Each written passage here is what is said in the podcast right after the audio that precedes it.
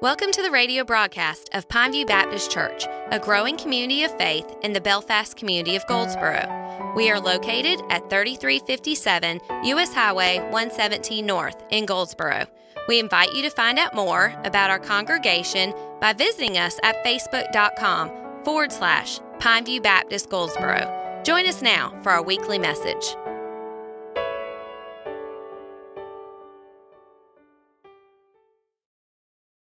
Heavenly Father, we thank you for Scripture today.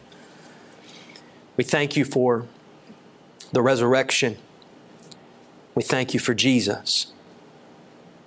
And Father, I pray through the pages of Scripture today we will see the promise that the resurrection has given us, the hope that we all have and that we cling to. As that song that we just sang said, because He lives, I can face tomorrow. All fear is gone because I know He holds the future. Life is worth the living just because Jesus lives. And so, Lord, speak to your servants today, for we're listening. It's in the name of Christ we pray. Amen and amen. As I often do, I want to begin with a question today What is the gospel? I don't expect you to answer it right now, but I do expect you to think about it. And I expect you to be able to give an answer.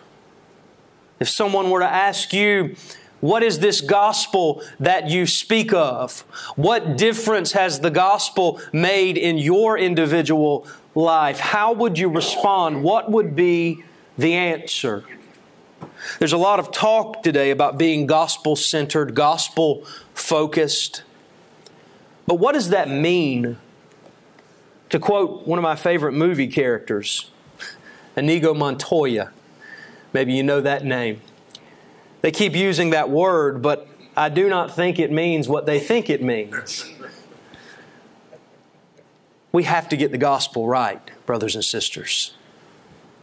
You see, we don't have an option of whether or not to get the gospel of Jesus Christ right.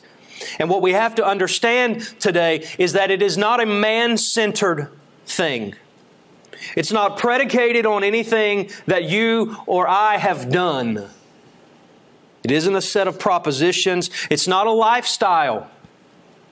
It's not anything we accomplish or that we do.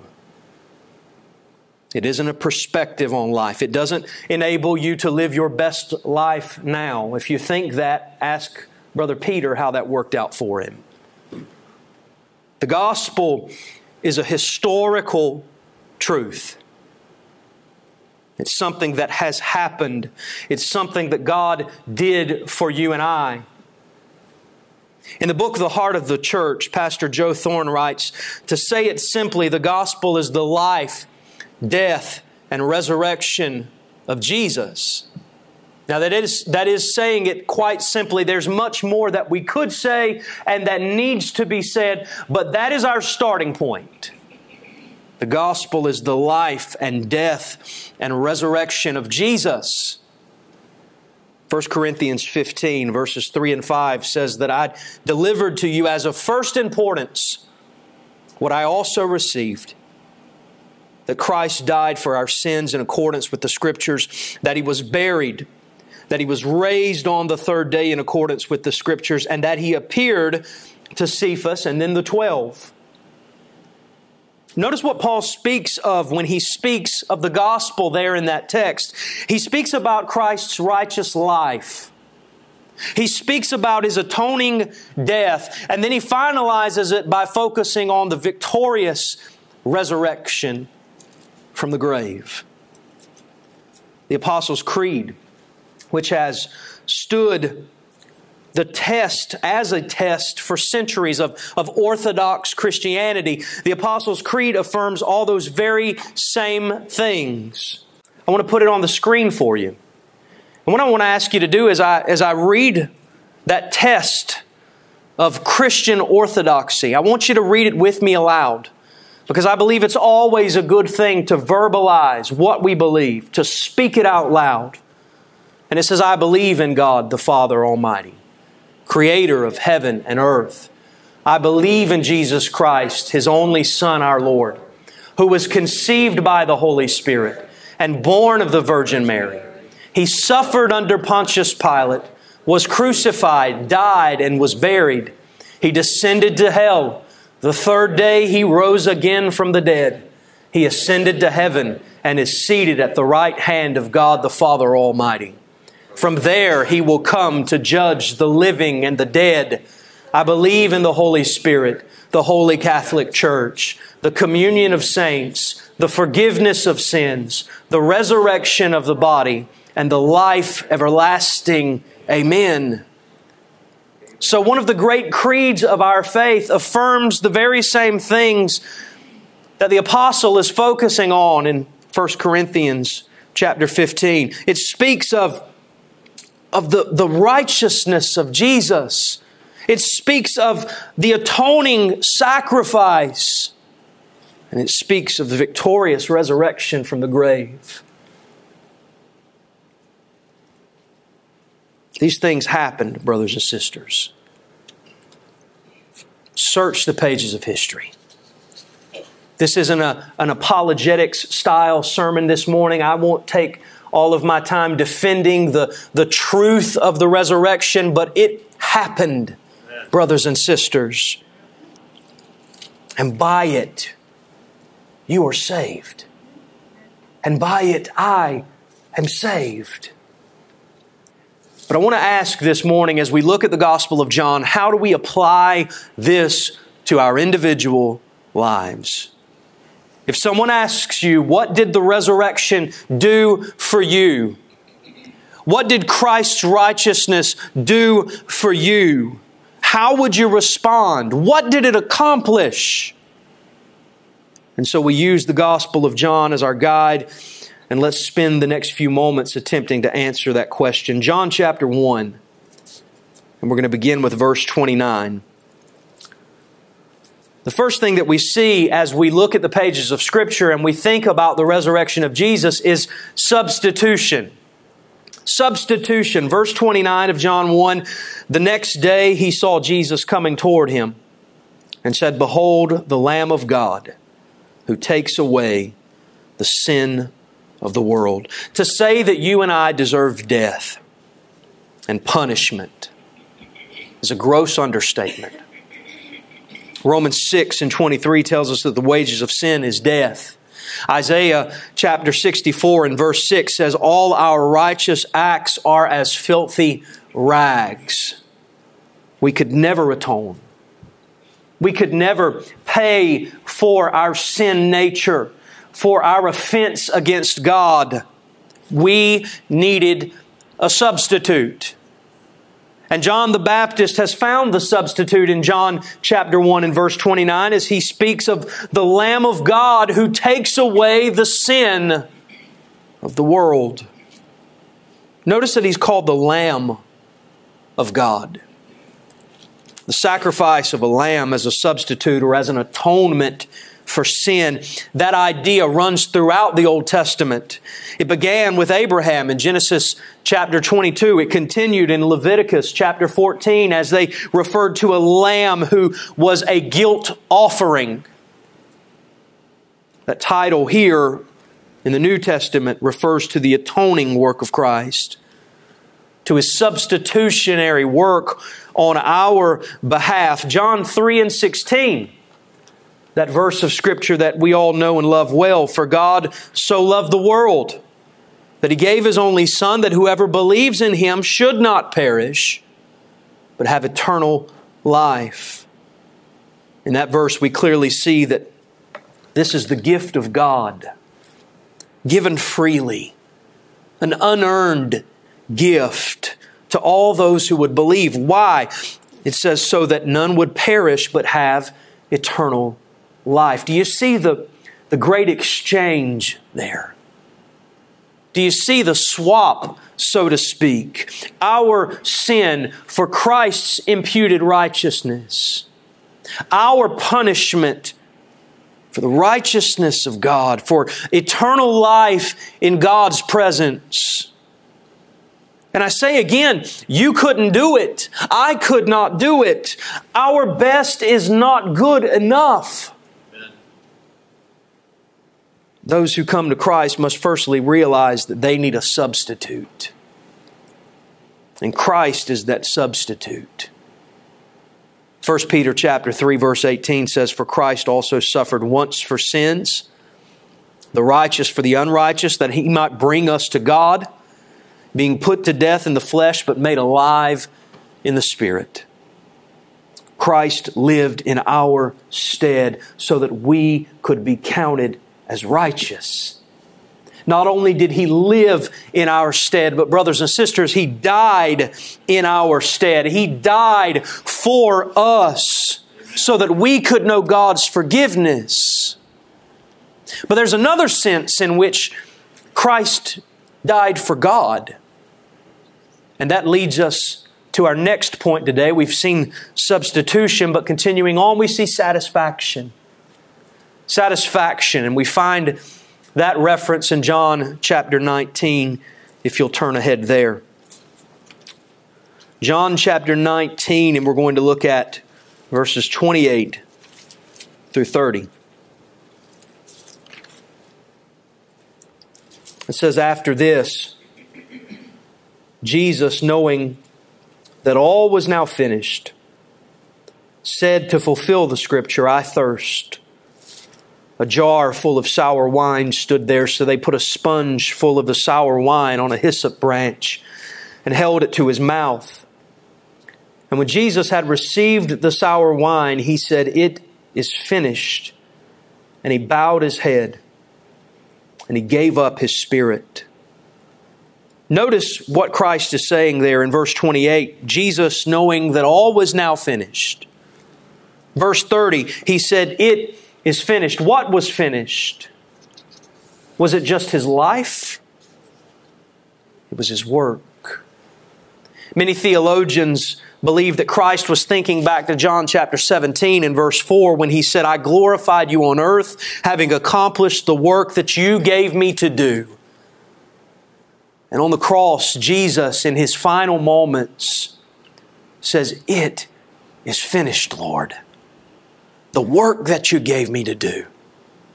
The, the substitutionary atonement, the satisfaction of the wrath of God. It's finished. In the Expositor's Bible commentary, they say that the phrase, it is finished, signifies the completion of Jesus' work and was the establishment for a basis of faith. Nothing further needed to be done. His act was voluntary and confident, for he had discharged perfectly the Father's purpose and was triumphantly leaving the scene of his human struggle. When Jesus said, It is finished, he was not admitting defeat. It was a shout of victory. It is finished. God, it is done. I have fulfilled your will. I have brought glory to you and I have saved your people. That's what was finished. He was our substitute. He bore in himself the wrath of God that was yours and that was mine. And he poured it out on his son and He satisfied our debt. Salvation is finished. It is the completed work of Christ. You say, what do you mean by that? Sin demands punishment. A debt must be paid. And God is holy and just and righteous. And brothers and sisters, we are not, so we owe God. Amen. Jesus paid it all. All to him I owe. Sin had left a crimson stain. Yes, it had. But he washed it white as snow. The cross was an expression of that because you see, just as God is forgiving, He's also just. And so He doesn't forgive us by simply writing off our transgressions. 1 John 2 and 2 says that Jesus was the propitiation for our sins. And that word propitiation literally essentially means to satisfy. Jesus was the satisfaction for our debt, for our uh, penalty, for the wrath that we deserved. And so in the cross, we see an expression of God's forgiveness, yes, His love, yes, but also of His, His righteousness, His holiness. Romans 5 and 8, but God shows His love for us in that while we were still sinners, Christ died for us. Do you believe that? Have you trusted in that? 1 John 4 and 9, in this the love of God was made manifest among us. That God sent His only Son into the world so that we might live through Him. It has been manifested, it has been put on public display, it has been proven. We see, we see it in the substitution of Christ.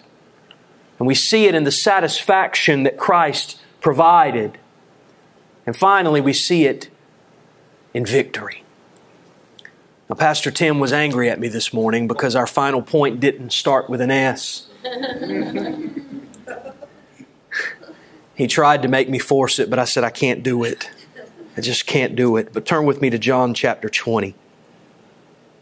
It wouldn't be Resurrection Sunday without reading the account of the resurrection. And so begin with me in John 20 and verse 1. It says, Now on the first day of the week, Mary Magdalene came to the tomb early while it was still dark and saw that the stone had been taken away from the tomb. So she ran and went to Simon Peter and the other disciple, the one whom Jesus loved, and said to them, They have taken our Lord out of the tomb, and we do not know where they have laid him. So Peter went out with the other disciple, and they were going toward the tomb. Both of them were running together, but the other disciple outran Peter and reached the tomb first and stood looking in. And he saw the linen cloths lying there, but he did not go in. And then Simon Peter came following him, and he went into the tomb. And he saw the linen cloths lying there, and the face cloth which had been on Jesus' head, not lying with the linen cloths, but folded up in a place by itself. Then the other disciple who had reached the tomb first also went in, and he saw and believed. For as yet they did not understand the scripture that he must rise from the dead. Then the disciples went back to their homes. Verse 11 But Mary stood outside the tomb, and as she wept, she stooped to look into the tomb. And she saw two angels in white sitting where the body of Jesus had lain, one at the head and one at the feet. And they said to her, Woman, why are you weeping? And she said to them, They have taken away my Lord, and I do not know where they have laid him. Having said this, she turned around and saw Jesus standing. But she did not know that it was Jesus. Jesus said to her, Woman, why are you weeping? Whom are you seeking? Supposing him to be the gardener, she said to him, Sir, if you have carried him away, tell me where they have laid him, and I will take him away. And Jesus said to her, Mary. And she turned and said to him in Aramaic, Rabboni, which means teacher.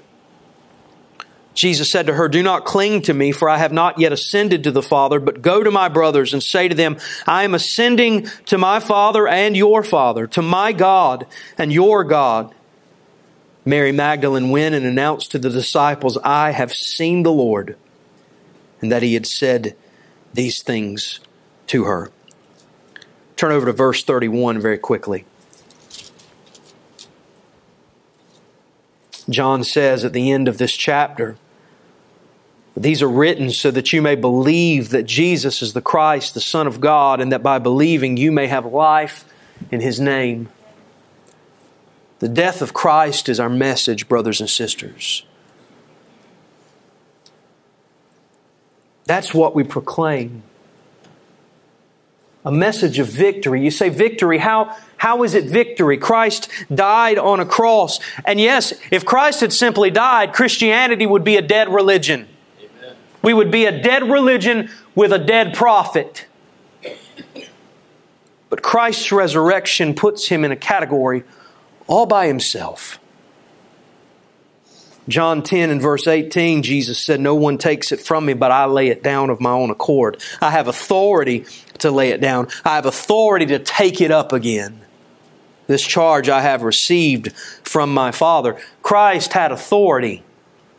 He had victory over death and over hell and over the grave. His life was not taken from him. He said he laid it down willingly and he took it up again. And that's the victory that we speak of today.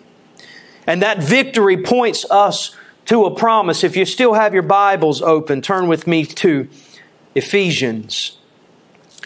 Ephesians chapter 2. Not too many pages over from the Gospel of John, Ephesians chapter 2, beginning in verse 1. It says, And you were dead in the trespasses and sins in which you once walked, following the course of this world, following the prince of the power of the air, the spirit that is now at work in the sons of disobedience, among whom we all once lived in the passions of our flesh, carrying out the desires of the body and the mind, and were by nature children of wrath, like the rest of mankind. That's all of us. But God, being rich in mercy, because of the great love with, with, with which He loved us, even when we were dead in our trespasses, made us alive together with Christ. By grace you have been saved. And raised us up with Him and seated us with Him in heavenly places in Christ Jesus so that in the coming ages he might show the immeasurable riches of his grace in kindness toward us in Christ Jesus. For by grace you have been saved through faith. And this is not your own doing, it is the gift of God, not a result of works, so that no one may boast, for we are his workmanship. Created in Christ Jesus for good works, which God prepared beforehand that we should walk in them. Amen. Christ's resurrection enables our resurrection. The resurrection of Jesus points us to a promise that we can have new life, that we don't have to remain in our deadness and in our sin. And more than just life, it gives us victory in this life victory to overcome sin, victory to overcome temptation, victory to live a godly life in Christ Jesus. The Spirit that raised Christ from the dead on that first resurrection day is the same Spirit that raises men and women today. It's the same Spirit that resides in the followers of Jesus, those who have trusted in Him and have repented of their sins. Joe Thorn writes There's no good news for sinners if Jesus did not live a perfect life on our behalf. Nor is there any good news for us if He did not die on the cross for our sins. Nor is there any good news if Jesus did not also rise from the dead. All this is the gospel and its history it is a foundation for our doctrine. Thanks be to God for the resurrection. He is risen, brothers and sisters. He's risen indeed. Don't forget it. Don't ever forget it. The gospel is our everything. It is our central focus, and we must never lose sight of it. It's not a one time message that you need to hear and then say a prayer or repent or go to an altar or join the church and then you're good. No, you need to hear the gospel. You need to continually hear the gospel. You need to continually repent and believe. Parents, you need to be preaching the gospel in your homes. Grandparents, teach your children. Share the gospel. Keep it before us. Lee Strobel was once a, an agnostic, a skeptic, a journalist, and he went on a quest to disprove Christianity. And after trying his hardest, he finally reached a point where he could not disprove Christianity. And he repented of his sins and he trusted in Christ. And he wrote, I didn't become a Christian because God promised me I would have an even happier life than I had as an atheist or an agnostic. He never promised any such thing. Indeed, following him would inevitably, inevitably bring divine de- demotions in the eyes of the world. Rather, I became a Christian because the evidence was so compelling that Jesus really is the one and only Son of God who proved his divinity by rising from the dead. That meant following him was the most rational and logical step I could possibly take. I say to you today that the most logical and rational thing that you can do is to follow Jesus.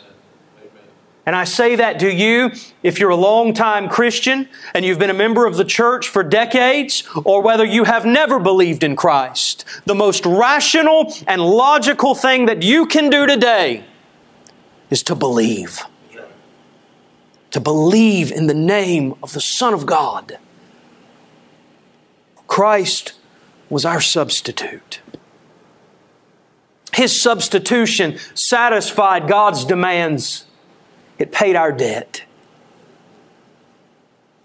And that gives us victory. Victory in this life and hope of a future. And if you have never turned to Him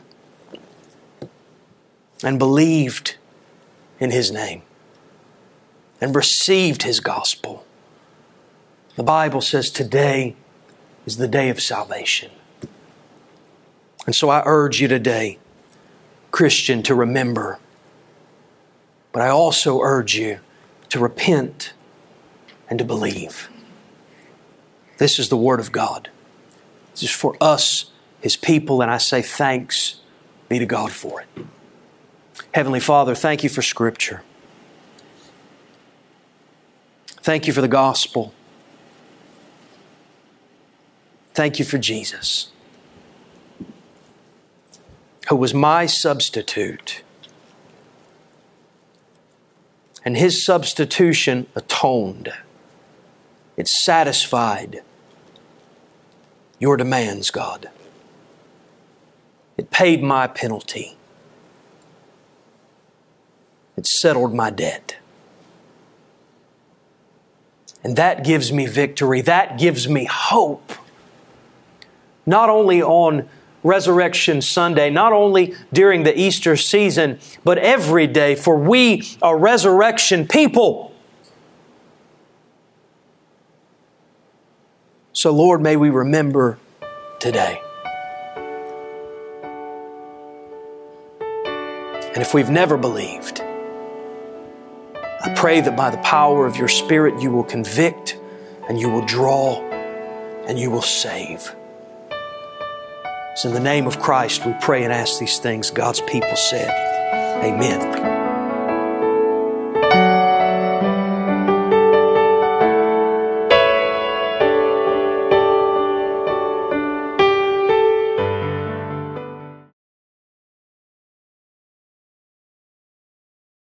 If you would like more information about Pineview Baptist Church, we invite you to follow us on social media. Find us on Facebook at facebook.com forward slash Pineview Baptist Goldsboro. There, you will find information about our service times, upcoming events, directions to our church, and videos of our Sunday services.